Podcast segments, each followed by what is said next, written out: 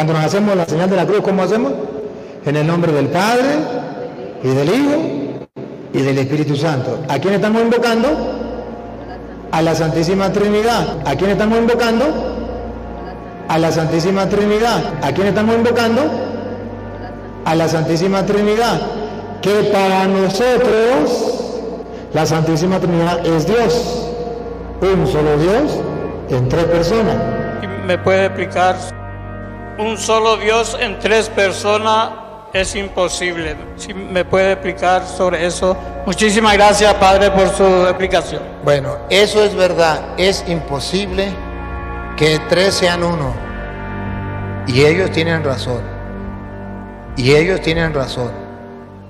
Y ellos tienen razón.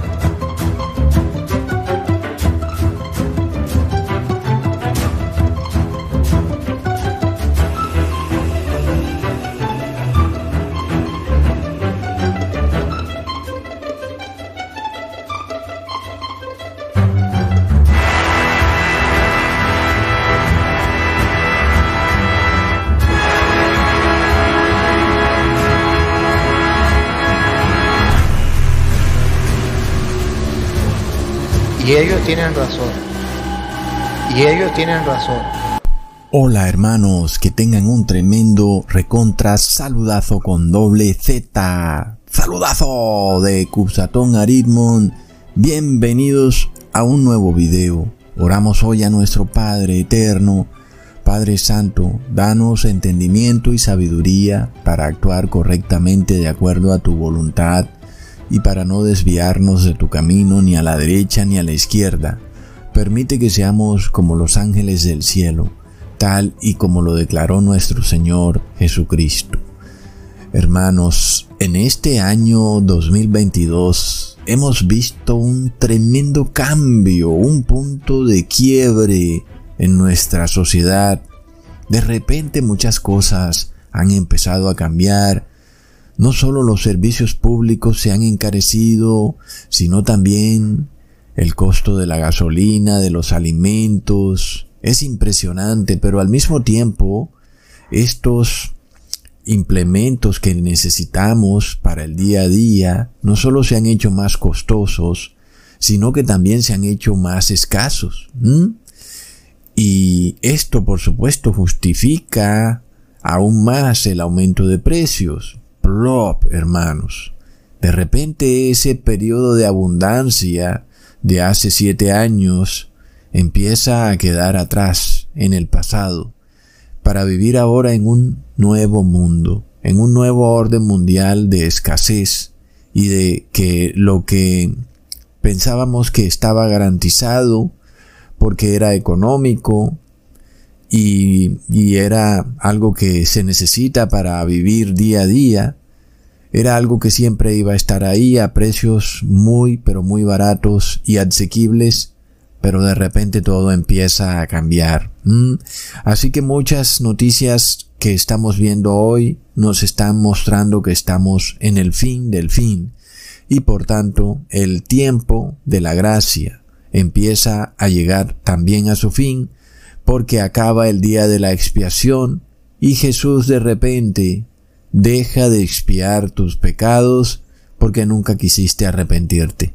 Es por esto que hemos venido también derrumbando todo argumento errado y toda doctrina falsa y tergiversada que los imperios religiosos han sembrado en la mente de los simples, sobre todo porque los llevan a cometer pecado creyendo que la Biblia dice una cosa y luego no dice eso.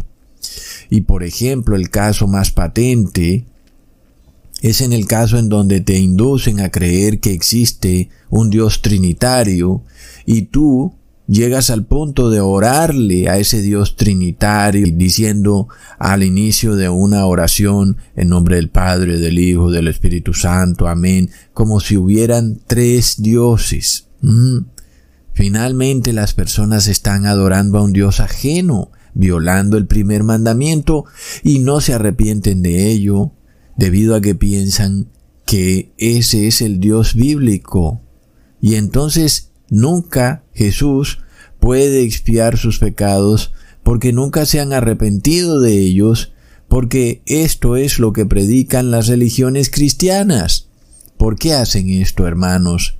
Y es que de repente no olvidemos que el cristianismo fue usurpado en el momento en que la iglesia primitiva se unificó con el imperio romano. En ese momento el cristianismo fue usurpado. Y entonces empezó un nuevo cristianismo mezclado con la masonería y las religiones orientales, el hinduismo, que es una religión que tiene dioses trinitarios, y entonces empezó esta mezcla, este sincretismo de religiones, un ecumenismo del pecado desde el año 313 después de Cristo, y entonces empezó esta nueva forma de adorar a Dios que no está en la Biblia. Y ahora, lo que es peor, es que ahora se convirtió en una herramienta del Estado romano para mantener a los ciudadanos pacificados y aglutinados en torno a un poder. Y entonces el cristianismo ya no tenía nada que ver con traer al ser humano a arrepentimiento, sino con mantener a todos los seres humanos unificados en torno al imperio, y no importaba de qué religión fueras. Lo importante es que practicaras estas ceremonias, eso era todo, y podías seguir con tus pecados. Y a muchas personas les pareció muy conveniente poder seguir practicando sus pecados y luego pagar algún tipo de penitencia, realizar cien oraciones y luego volver a cometer esos pecados. Y es algo que se viene practicando desde hace siglos. Es este cristianismo ecuménico que se convirtió en una herramienta de los gobiernos del imperio. ¿Y cuál entonces es la raíz de todo, hermanos? Que mientras seas esclavo de este cristianismo apóstata, pues eres esclavo también de este imperio. Y finalmente, pues te vas a perder para siempre.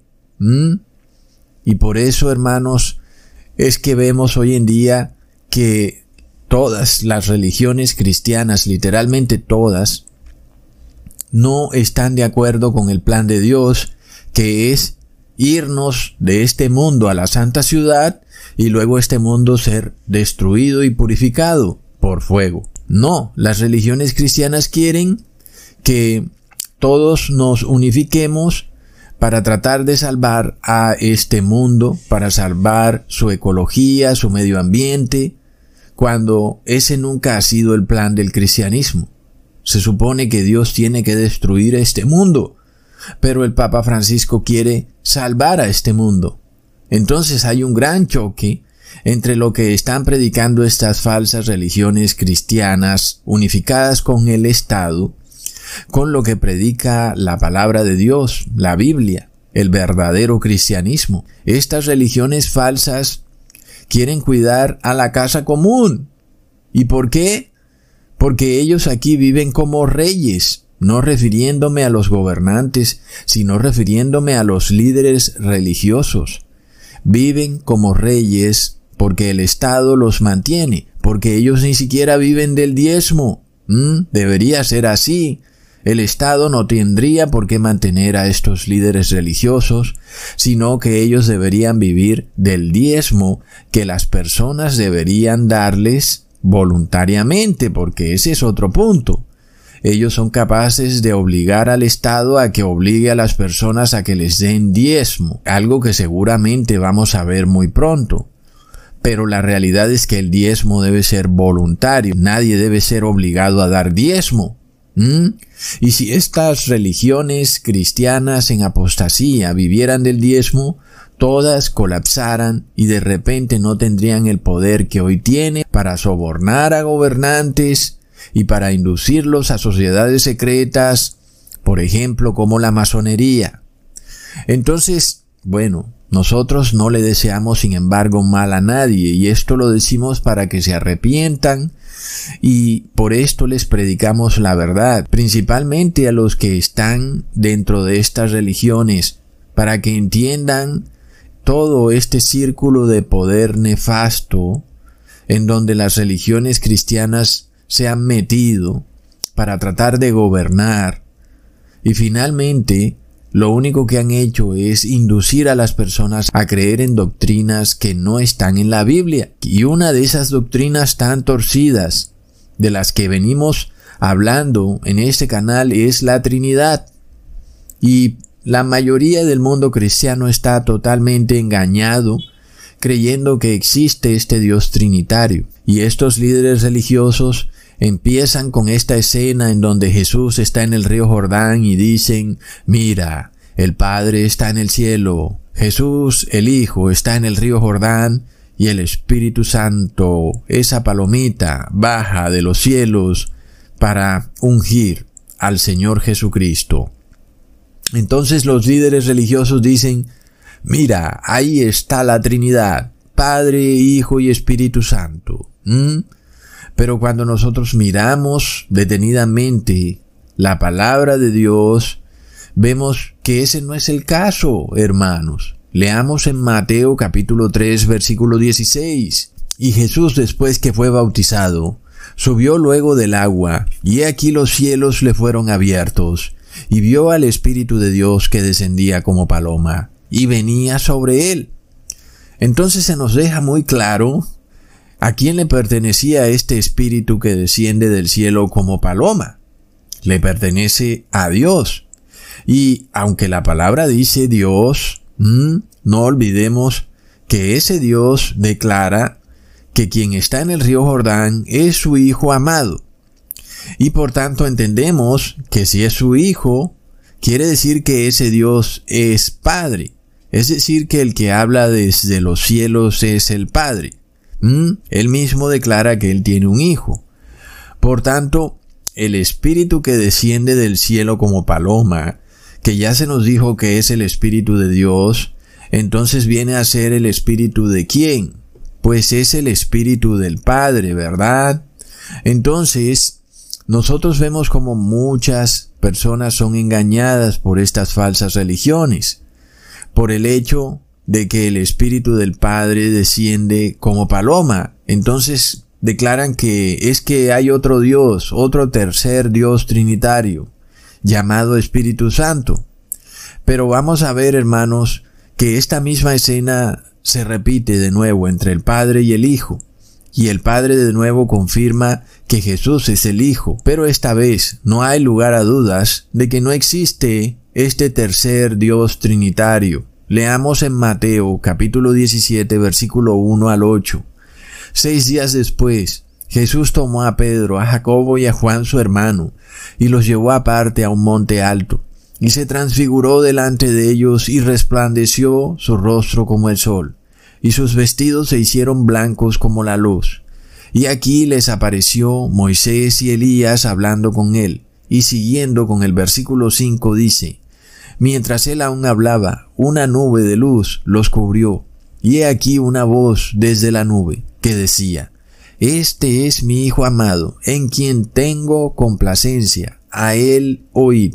Al oír esto los discípulos se postraron sobre sus rostros y tuvieron gran temor. Entonces Jesús se acercó y los tocó y dijo, Levantaos y no temáis. Y alzando ellos los ojos, a nadie vieron sino a Jesús solo.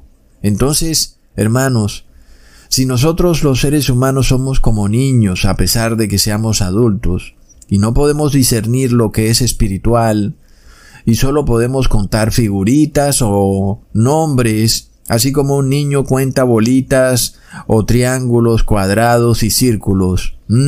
Por esto contamos siempre tres, porque se mencionan tres nombres o tres figuras Padre, Paloma e Hijo y nosotros contamos tres, como si fuéramos niños. Sin embargo, en el mismo pasaje se nos dice que ese espíritu que baja en forma de paloma es el espíritu del Padre.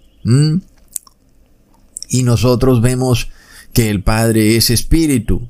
Entonces, obviamente, hermanos, el espíritu que baja en forma de paloma desde el cielo es el mismo Padre. Pero ahora vemos este otro pasaje bíblico en donde ya no está esta figura del espíritu bajando en forma de paloma.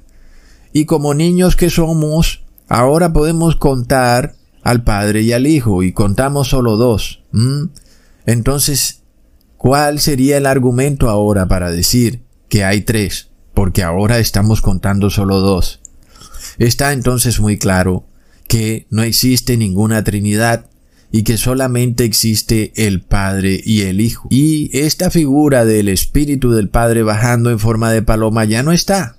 Y entonces ya no está esta confusión tan grande en la que cae el mundo cristiano, de que nada más porque ve esta figura empleada por Dios para mostrar que Él está ungiendo a su Hijo y que Él está unificado con su Hijo en espíritu, tal como Jesús lo dijo, el Padre y yo somos uno. Y entonces el Padre dio testimonio de eso enviando su Espíritu sobre el Hijo, para probar que son uno, el Hijo y el Padre.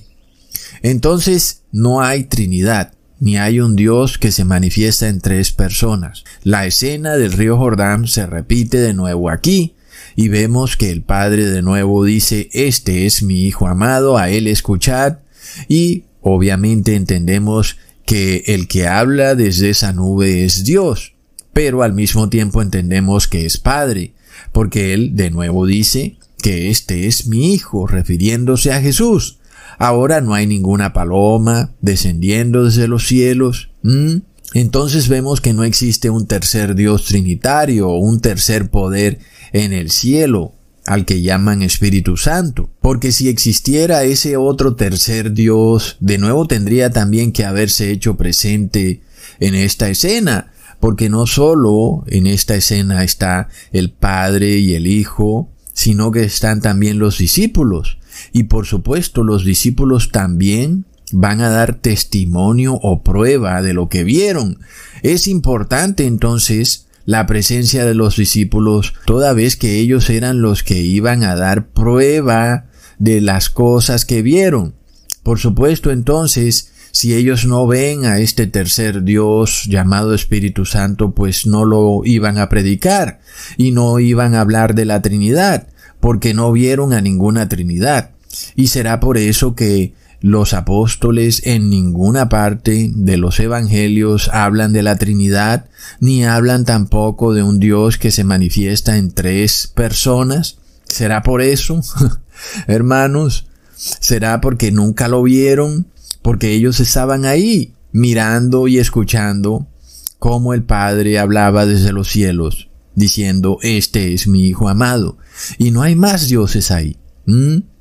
Entonces, hermanos, de repente alguien podría pensar, ah, no, entonces ustedes dicen que el Espíritu Santo no existe, de nuevo porque las personas son como niños, y nada más porque se habla de Espíritu Santo piensan que es otro ser otro Dios. Pero vemos que Dios es Espíritu Santo y por supuesto Jesús es Espíritu Santo porque es Hijo de Dios. Pero el Espíritu Santo es el Padre y el Hijo en perfecta unión. No hay un tercer Dios ni una tercera persona de la Trinidad.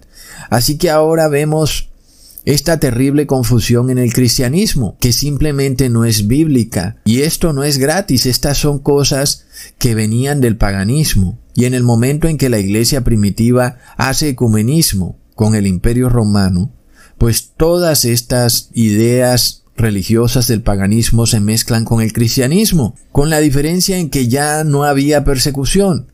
Todas las personas se cansaron de huir de la persecución y simplemente se quedaron con los brazos abajo y prefirieron que estas doctrinas endemoniadas se ingresaran a la iglesia. Y ahora mira en dónde estamos. Casi todo el mundo está perdido adorando a un Dios que no existe, al tal Dios Trinidad. Y para terminar de rematar, no olvidemos que la Trinidad específicamente declara que el Padre no es Espíritu Santo. A pesar de que ya hemos probado que el Espíritu que desciende como paloma es el Espíritu del Padre, porque el que está allá en el cielo es declarado en los Evangelios como Dios, pero vemos que ese Dios dice que el que está en el río Jordán es su Hijo, o sea que ese Dios es Padre. Y si ese Dios es Padre, el Espíritu que desciende como paloma es el Espíritu del Padre. Obviamente el Espíritu del Padre es Espíritu Santo. Así que probamos que el Espíritu del Padre sí es Espíritu Santo, aunque la doctrina de la Trinidad dice que el Padre no es Espíritu Santo. Y vemos que aquí hay una blasfemia terrible. El Padre es Espíritu Santo y lo que desciende como paloma es el Espíritu Santo del Padre. Y la Trinidad niega esto por completo. Así que esta doctrina de la Trinidad sí te puede hacer perder tu salvación. Es obvio. Entonces hemos probado dos cosas. La primera, que el espíritu que desciende en forma de paloma es el espíritu del Padre. Y la segunda, que el espíritu del Padre es Espíritu Santo. ¿Mm? La Trinidad entonces niega esto, declarando rotundamente que el Padre no es Espíritu Santo. Plop. Ahora, ¿podemos nosotros ir directamente al Padre y pedir que nos unja con su Espíritu Santo, tal y como lo hizo Jesús?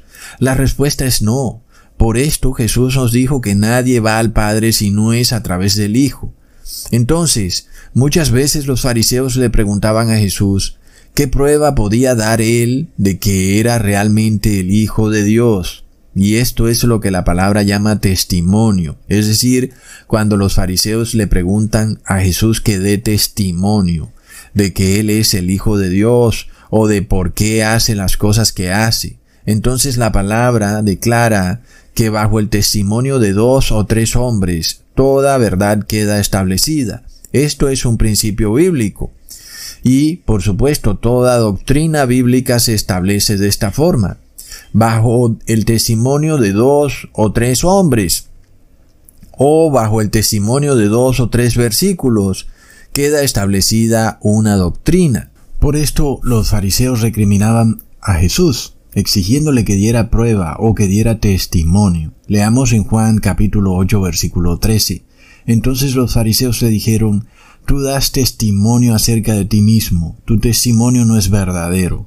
En otras palabras, los fariseos exigían que Jesús diera prueba de que Él era hijo de Dios, y que lo probara de acuerdo a lo que es la doctrina de la palabra como luego vemos en el versículo 17 al 18 del mismo capítulo, Jesús empieza a darles prueba con base en lo que dice la palabra. Leamos, y en vuestra ley está escrito que el testimonio de dos hombres es verdadero. Yo soy el que doy testimonio de mí mismo, y el Padre que me envió da testimonio de mí. Así que Jesús siguiendo con este mismo parámetro bíblico de establecer toda doctrina por el testimonio de dos o tres testigos, que en este caso se cumplen los dos testigos que dan prueba de que Jesús es el Hijo de Dios. El primero es el mismo Jesús, el cual dice que Él es Hijo de Dios, dando testimonio de sí mismo, sobre todo cuando Él dice yo soy, dando prueba de que Él es Dios. En este caso es ese Dios que guiaba al pueblo hebreo a través del desierto, y por tanto su testimonio es también válido. Y luego el otro testimonio o prueba es el del Padre, porque el Padre habló desde el cielo diciendo, Este es mi Hijo amado. Y no solo eso lo escuchó Jesús, sino que lo escuchó Juan el Bautista y otros discípulos que estaban ahí también. Entonces ahí se cumple ese parámetro, que hay dos que dan testimonio, el Padre y el Hijo, de que Jesús es el Hijo de Dios. Pero vemos entonces que no existe el testimonio de tres testigos. Y si existieran en el cielo tres poderes o tres personas de la Trinidad, entonces Jesús también tendría que meter en este testimonio al Espíritu Santo, diciendo que también el Espíritu Santo como paloma dio testimonio. Pero por supuesto, ese no es un testimonio válido, porque ese Espíritu Santo que baja como paloma es el mismo Padre. Y entonces no es otro testimonio o prueba de que Jesús es el Hijo de Dios. Solamente hay dos testigos o testimonios de que Jesús es el Hijo de Dios. Ahora ya les he dicho que habían otros testigos que daban prueba de que esa voz Habló desde el cielo, estaba Juan el Bautista y estaban otros, pero Jesús ya había aclarado que él no recibía testimonio de hombres, que el testimonio que Jesús daba era verdadero porque venía del mismo Dios, y Dios es siempre verdadero, y por eso es que Él solo se refiere a estos testigos o testimonios, y no mete a ningún hombre, aun y cuando otros discípulos y Juan el Bautista estaban en la escena, cuando Dios habló desde el cielo. Pero estos hombres que estaban ahí, lo único que dan prueba o testimonio es que Dios habló desde el cielo. Sin embargo, la verdadera prueba es que ese Dios que habla desde el cielo declara que Jesús es su Hijo, porque por supuesto las personas pueden decir que Dios dijo cualquier cosa o que habló otra cosa, pero en este caso Dios declaró que Jesús es su Hijo. Y luego el mismo Jesús también declaraba que Él era el Hijo del Padre. Así que nosotros vemos que esta verdad de que Jesús es el Hijo de Dios queda establecida por el testimonio solo de dos testigos, que son el Padre y el Hijo, no por el testimonio de tres poderes en el cielo, ni por el testimonio de un Dios que se manifiesta en tres personas. En este caso, tampoco podría cumplirse ese parámetro bíblico. Si existiera en el cielo un solo Dios que se manifiesta en tres personas, como dicen los católicos, entonces, este parámetro bíblico de que toda verdad se establece por el testimonio de dos o tres testigos quedaría totalmente invalidado porque solamente hay un Dios y entonces no se podría establecer esa verdad porque solamente existiría un solo Dios. Sin embargo, hermanos, por lo cual leamos luego lo que dice Juan capítulo 15 versículo 26. Pero cuando venga el consolador, a quien yo os enviaré del Padre, el Espíritu de verdad, el cual procede del Padre. Él dará testimonio acerca de mí. Y este es un versículo en el que patinan muchos líderes religiosos y que lo usan también para tergiversar la palabra de Dios. Porque ahora nosotros preguntamos, ¿quién puede dar testimonio sobre Jesús? Ya vimos que no aparece por ningún lado el tercer Dios llamado Espíritu Santo, al que las religiones cristianas en apostasía dicen que es el consolador.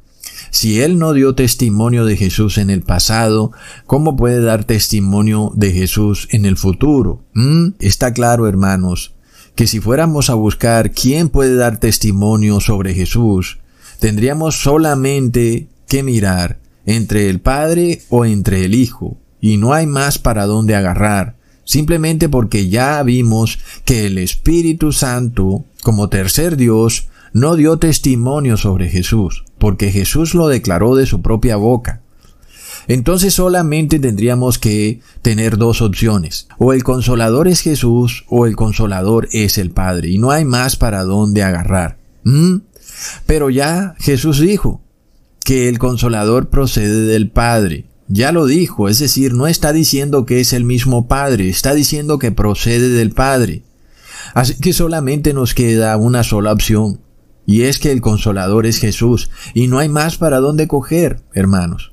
Es algo que ya habíamos probado, porque Jesús es el único camino al Padre, no hay otro camino, y sobre todo la religión católica es feliz estableciendo atajos diferentes hacia el Padre la Virgen María, los santos, el Espíritu Santo, en fin, cualquier otro tipo de atajo que no sea Jesucristo.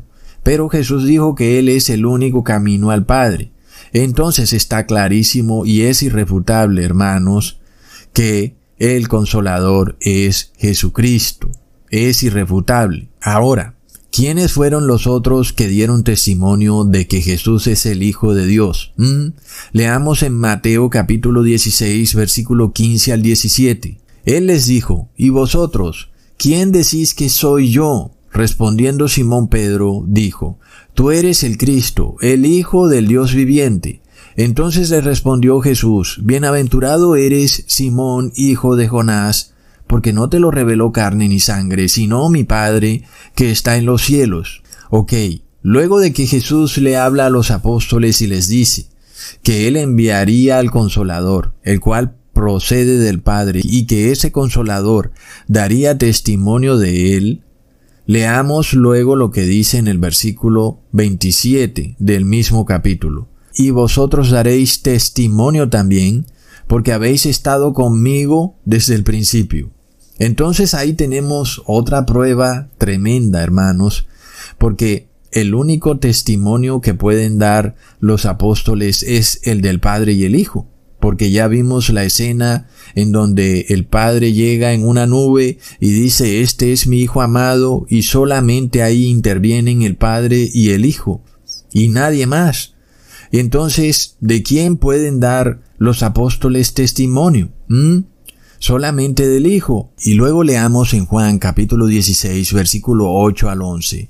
Y cuando Él venga, convencerá al mundo de pecado, de justicia y de juicio, de pecado por cuanto no creen en mí, de justicia por cuanto voy al Padre y no me veréis más, y de juicio por cuanto el príncipe de este mundo ha sido ya juzgado. Hermanos, Jesús aquí habla de algo que parece mentira.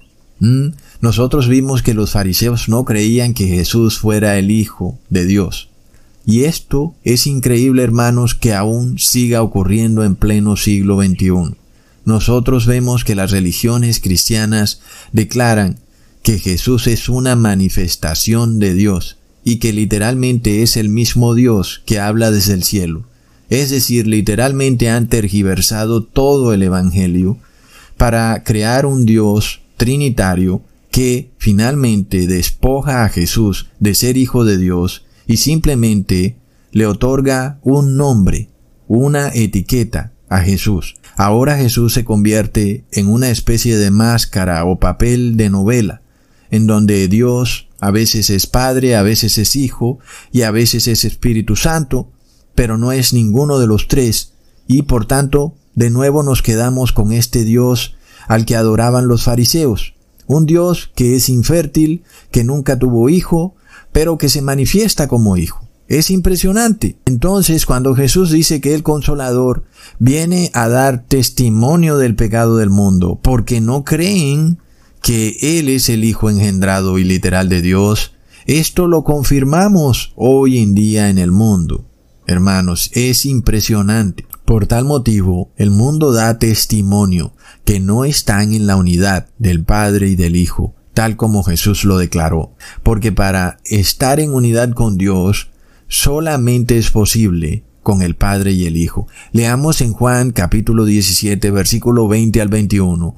Mas no ruego solamente por estos, sino también por los que han de creer en mí por la palabra de ellos, para que todos sean uno como tú, oh Padre, en mí y yo en ti, que también ellos sean uno en nosotros, para que el mundo crea que tú me enviaste. Probado queda entonces, hermanos, que Jesús es nuestro Espíritu Santo, que nos lleva a la unidad del Padre y del Hijo, pero el mundo se unifica en torno a un ecumenismo trinitario, en donde solamente existe un solo Dios, y este Dios se manifiesta como Padre o como Hijo.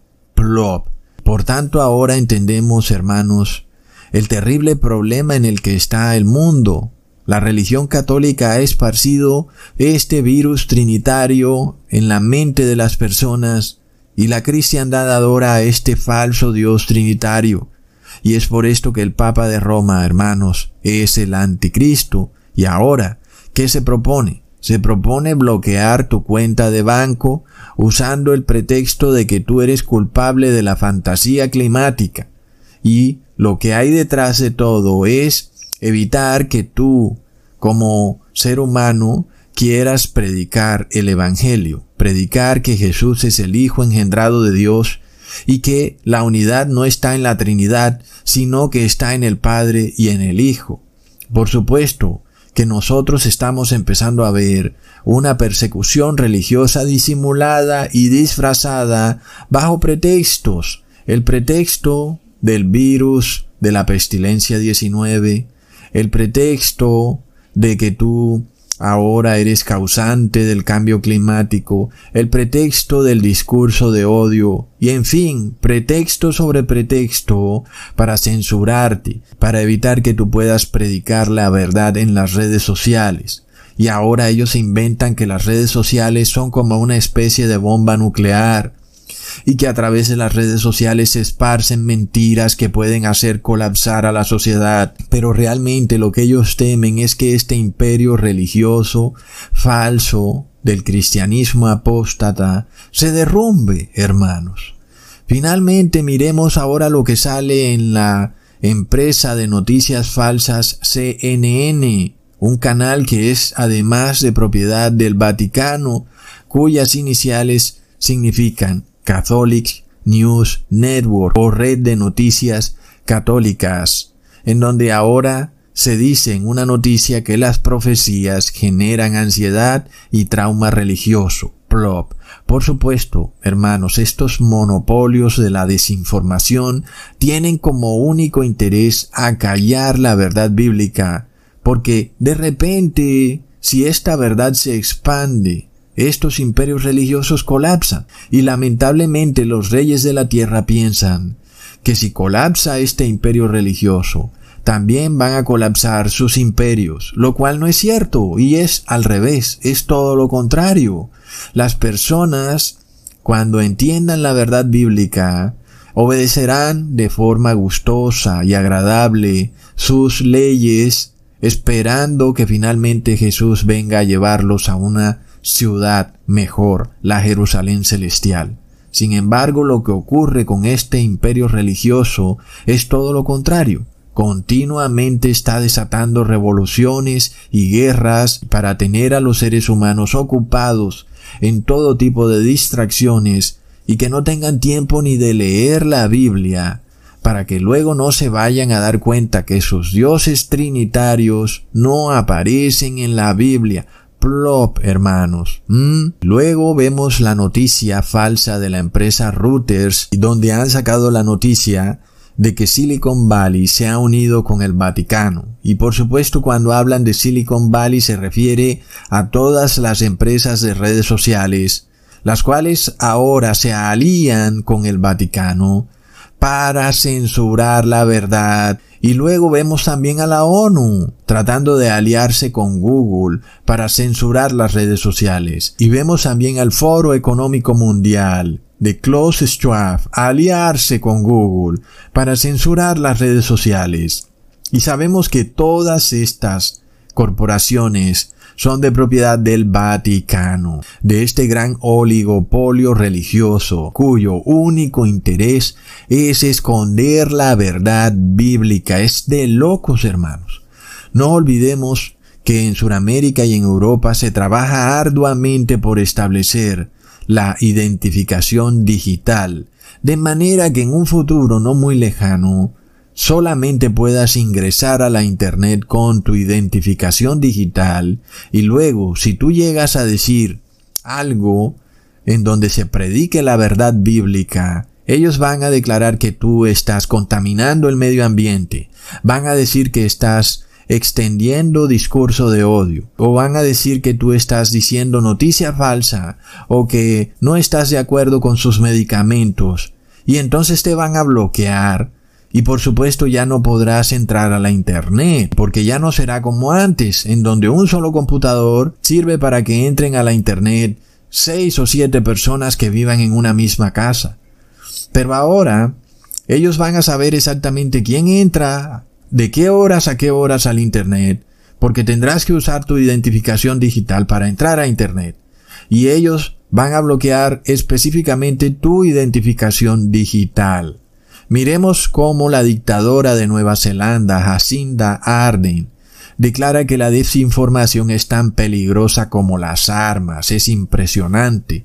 Leamos la avalancha de desinformación que se difunde y amplifica en las redes sociales representa una amenaza para las democracias frágiles. Plop.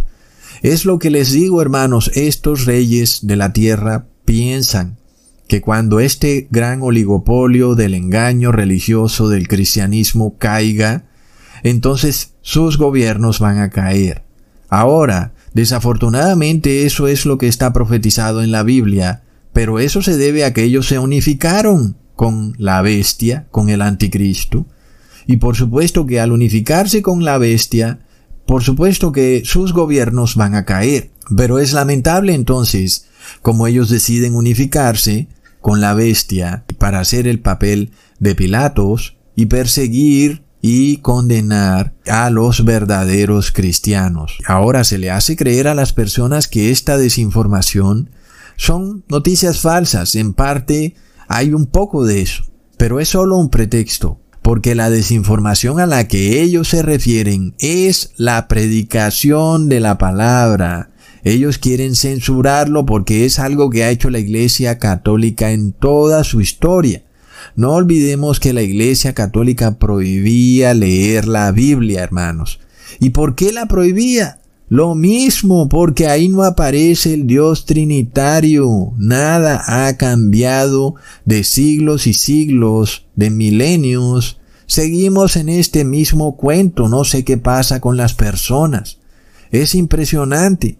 Aún seguimos con la Iglesia Católica tratando de censurar las personas para que no prediquen el Evangelio. Esto sigue repitiéndose.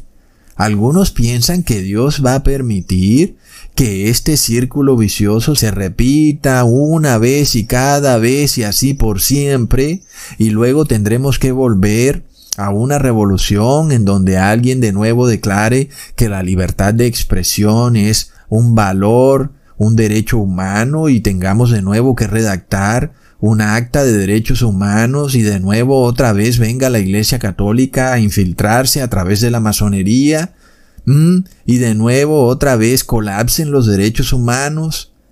Es de locos, hermanos, esta historia de esta forma en círculo vicioso no puede seguir repitiéndose.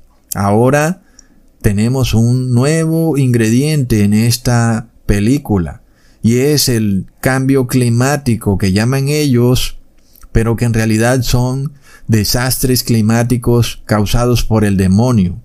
Pero ahora ellos dicen que este cambio climático es causado por el ser humano y que por tanto el ser humano debe ser rastreado en todo lo que haga, para lo cual han creado algo llamado ESG, en donde ellos van a rastrear todos los gastos que tú tengas. ESG obedece al acrónimo la E en inglés de environment o de medio ambiente, la S de social y la G de gobierno. En este caso ya te podrás imaginar, si tú haces cosas buenas por el medio ambiente, haces cosas buenas por la sociedad, según lo que ellos digan, y por supuesto obedeces al gobierno, pues entonces tú tendrás un buen puntaje crediticio, podrás operar en el mundo financiero. Leamos, el eco rating en BBVA es una herramienta eco rating para valorar la cartera de riesgos de empresas desde una perspectiva medioambiental, asignando a cada cliente un nivel de riesgo crediticio en función de la combinación de varios factores como su ubicación, emisiones contaminantes, consumo de recursos, potencialidad de afectar a su entorno o legislación aplicable. Durante el 2012, BBVA ha analizado con EcoRating el riesgo ambiental de 200.000 clientes en España. Entonces este concepto ESG es lo que el Vaticano junto con la familia Rothschild han llamado el capitalismo inclusivo, el cual no es ningún capitalismo inclusivo, es una herramienta de control social en donde ellos van a revisar si tú estás obedeciendo los dogmas religiosos de la Iglesia Católica y si no, pues entonces te van a otorgar un puntaje bajo. Así está la cosa, hermanos. Sin embargo, al mundo se le presenta esta fachada ambientalista, socialista, en donde las personas supuestamente que son buenos ciudadanos tienen un buen puntaje de ESG y los que no entonces obviamente tienen un mal puntaje y van a ser bloqueados del sistema. ¿Mm? Plop. Es un plan maestro diseñado por el Vaticano. En realidad, lo único que se busca es perseguir a quienes están predicando la verdad bíblica, hermanos. Así está la cosa sin que las personas del común luego se den cuenta y se alerten, de lo que está ocurriendo y porque luego obviamente tendrían que preguntarse por qué están persiguiendo a esas personas sin razón aparente. Y entonces tendrían que preguntarse qué es lo que están predicando y entonces tendrían que decir, wow, ¿qué pasa si están predicando esto y el Vaticano los persigue? Pues debe ser que lo que predican es cierto. Y aunque esto ya está ocurriendo, y lo vemos claramente en YouTube, de cómo los líderes religiosos católicos pueden predicar amplia y felizmente en YouTube, vemos a el señor Luis del Toro haciéndose viral en YouTube por todas partes están sus videos. Luego tú quieres ver un video de Cusatón y la vas a tener difícil, vas a tener que ingresar directamente al canal y buscarlo porque no te va a salir así nomás. Y eso si no lo han borrado o eliminado, porque ya me han eliminado 100 videos. Así que desafortunadamente, hermanos, esperamos que algunas personas despierten del engaño en el que están antes que sea tarde, porque realmente no habrá excusa para aquellos que han vivido en deleites, mientras nosotros tenemos que esforzarnos tanto por hacerles llegar la verdad bíblica. Porque te voy a decir que no es nada agradable hacer un video de una hora, querer subirlo a YouTube y que luego YouTube te lo elimine y si no te lo elimina, lo bloquea para que no se haga viral. ¿Mm? Leamos entonces. El Vaticano promueve una alianza con líderes empresariales para impulsar un capitalismo inclusivo. Por su parte, la fundadora del Consejo y socia directiva de esta organización, Lynn Forrester de Rothschild, ha destacado que si bien el capitalismo ha generado una enorme prosperidad en el mundo, también ha dejado a muchas personas atrás, lo que ha llevado a la degradación del planeta y no se confía ampliamente en la sociedad, y ha añadido, este consejo seguirá la recomendación del Papa Francisco de escuchar el llanto de la tierra y el llanto de los pobres, y responder a las demandas de la sociedad por modelos de crecimiento más equitativos y sostenibles. ¡Wow! Es de locos, hermanos. Todo lo están disfrazando bajo este concepto que parece amigable de proteger al medio ambiente, pero la realidad es que hay un terrible engaño y lo que se oculta detrás de todo es un intento por censurar la verdad y para perseguir a todo el que predique la verdad bíblica. Es de locos, hermanos. Entonces, para cuando el mundo se dé cuenta de lo que está ocurriendo, ya habrá caído en esta trampa de cambiar el dinero físico por dinero digital y no hace falta que tratemos de suponer lo que viene, porque ellos mismos ya lo están revelando.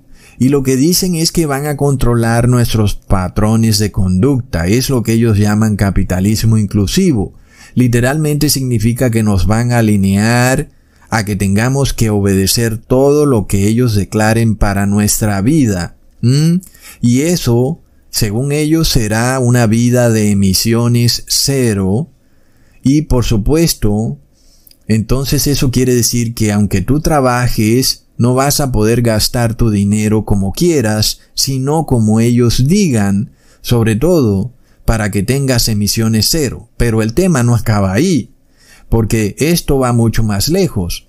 Dentro de estas actividades que tú vas a tener que realizar para tener emisiones cero, pues va a estar la solución del Papa Francisco, como ellos ya aclararon que van a seguir las recomendaciones del Papa Francisco pues una de las recomendaciones del Papa Francisco para que cada individuo tenga emisiones de carbono cero es que asista a la iglesia en domingo y por supuesto se confiese y se coma la galleta.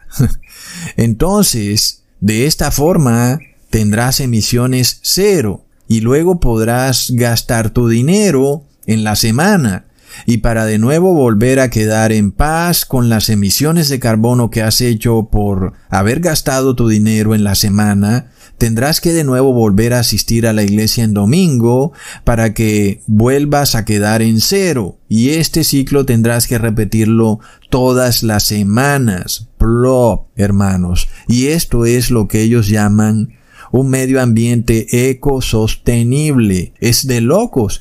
Como les había dicho en videos anteriores, cuando analizábamos la película Avatar y cómo se nos presenta un nuevo mundo, un mundo en donde hay otro tipo de ciudadano que no conocemos en la Tierra, un nuevo ser humano que es amigable con el medio ambiente, que es en parte animal, en parte ser humano, es como un dragón humano. Es un ser humano transgénico que anda en taparrabo, pero que es ecosostenible. Y esto parecía un poco fantasioso. Después de todo son películas, pero esto es exactamente lo que ellos quieren imponer en la tierra, hermanos. No olvidemos que la ocultista Elena Blavatsky habló en uno de sus libros sobre la sexta raza que habitaría, según ella, en los tiempos en el que el Maitreya aparecería aquí en la tierra. Por supuesto, esta sexta raza parece muy similar a este nuevo tipo de ser humano que están buscando la ONU, el Foro Económico Mundial y por supuesto el Vaticano. Porque luego Elena Blavatsky dice, la espiritualidad ascenderá y el materialismo descenderá las características del sexo gradualmente desaparecerán. ¿Y qué es lo que dice el Papa Francisco, la ONU y el Foro Económico Mundial, hermanos, que tenemos que abandonar la sociedad de consumo. Es lo mismo. Y luego no olvidemos lo que está pasando con el hombre y con la mujer y cómo están impulsando a ambos géneros a quedar reducidos a que no haya ninguna diferencia entre ellos a través de las medicinas, de la música, de la industria de la moda, es un ataque frontal en donde el hombre cada vez está más feminizado y la mujer está cada vez más masculinizada. No hay duda entonces que estamos ante un plan malévolo, hermanos, el cual los poderes de la tierra lo vienen cumpliendo al pie de la letra. Por otro lado, también está ocurriendo en estos momentos lo que ya habíamos predicado en otros videos, y cómo la historia de José en Egipto se viene repitiendo al pie de la letra, en donde pasamos de siete años de abundancia a siete años de escasez, y luego el faraón termina comprando las tierras de los egipcios para darles alimento. Leamos en Génesis capítulo 47 versículo 18. Acabado aquel año vinieron a él el segundo año y le dijeron, no encubriremos a nuestro Señor, que el dinero ciertamente se ha acabado. También el ganado es ya de nuestro Señor. Nada ha quedado delante de nuestro Señor, sino nuestros cuerpos y nuestra tierra. Ya vemos, hermanos, cómo los gobiernos de Sudamérica, que supuestamente eran naciones con dificultades económicas muy grandes y que por eso no podían abolir la pobreza extrema, de repente ahora se alistan para comprar millones de hectáreas. ¿Y de dónde estarán sacando ese dinero, hermanos? Están imprimiendo dinero a lo loco y no lo usan para acabar con la pobreza extrema, lo usan para comprar las tierras. Y vemos que en Chile, ya el gobierno se prepara para comprar tierras y luego vemos que también lo está haciendo Colombia. ¿Mm? Finalmente, en la página de uno de los bancos más grandes de Estados Unidos, también vemos su compromiso por lograr cero emisiones y en la parte final de la página que dice las letras ESG. Así que pronto esto va a pasar de algo que se exige en el mundo empresarial a exigirlo a nivel individual, porque no olvidemos que son los individuos los que sobre todo causan las emisiones de carbono. Todos los individuos del mundo están siendo acusados por el acusador, que es el Papa de Roma. Ahí lo tienen. El que ellos adoran es el que los acusa. Y todas las personas tendrán que aceptar la solución que el Papa de Roma ordena. Esto me recuerda mucho a lo que ocurrió en la pestilencia 19, en donde al mundo entero se le ordenó recibir el bautismo negro, aunque eso no era realmente la solución. Y las personas terminaron muriendo más por recibir el bautismo negro que por la enfermedad. pero ellos ya dejaron de contar las muertes. Y si un familiar ha muerto por el bautismo negro, ellos no lo van a reconocer y van a decir que murió por cualquier otra cosa.